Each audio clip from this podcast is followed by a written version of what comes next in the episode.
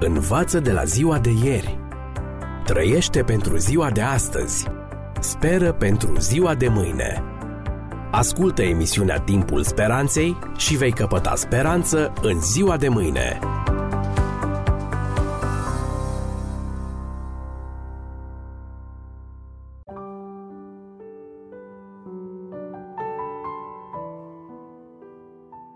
Stimați prieteni, și în această ediție a emisiunii vreau să vă prezint un nou subiect de supraviețuire în secolul 21 cu genericul Începe să trăiești.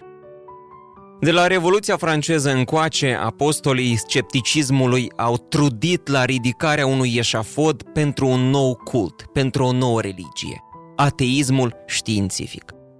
Spre sfârșitul secolului 20, după o lungă încercare de naștere a omului de tip nou, se aștepta ca obiectivul luptei ideologice să fie atins. Obiectivul nu era altul decât cel anunțat de Vladimir Lenin. Nu vom socoti lupta de clasă încheiată până când nu vom smulge mitul lui Dumnezeu din conștiințele oamenilor. În locul creatorului urma să fie întronat omul cu știința lui.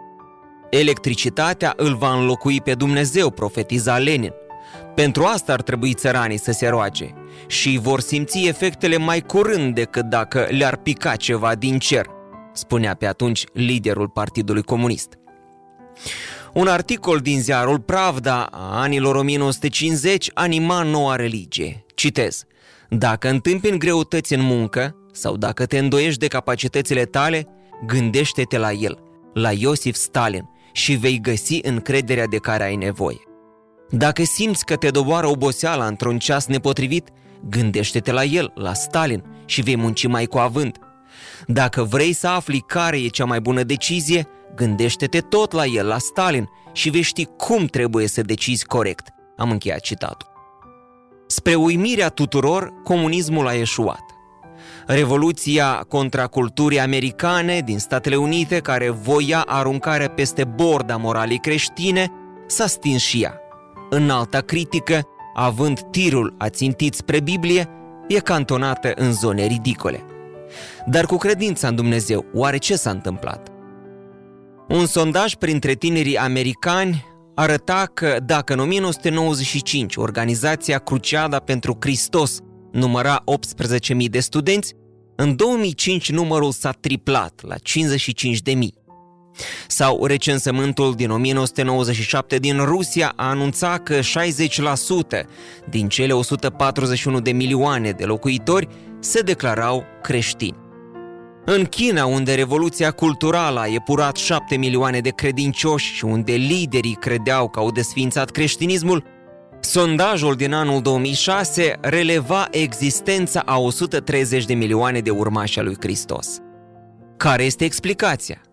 Cum se explică renașterea creștinismului într-o generație lipsită de instruire religioasă? Cu siguranță că ea nu poate veni din afară. Recent o descoperire din domeniul neurologiei a stârnit senzație. Cercetătorii au identificat niște structuri neuronale în anumite regiuni ale scoarței care creează predispoziția religioasă. Cu alte cuvinte, creierul nostru este bobinat pentru o relație imaterială cu cineva nematerial, accesibil doar spiritual.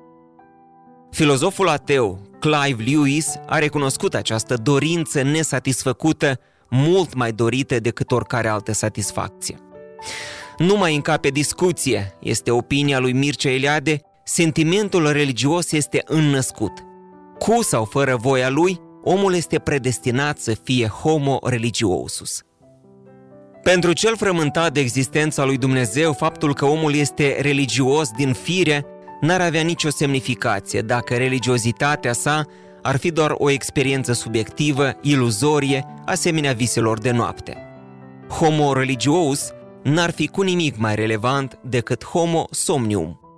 Ceea ce se așteaptă a fi demonstrat este că Dumnezeu nu este o iluzie, nu este o fantasmă creată de niște procese neuronale ca visele și că, deși nevăzut, Dumnezeu este o realitate obiectivă, personală și implicată în viața omului. Iar acest lucru, stimați prieteni, vom încerca să-l demonstrăm în edițiile următoare, atunci când va sosi timpul speranței.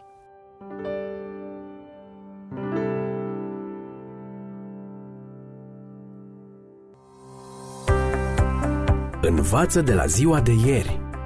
Trăiește pentru ziua de astăzi. Speră pentru ziua de mâine. Ascultă emisiunea Timpul Speranței și vei căpăta speranță în ziua de mâine.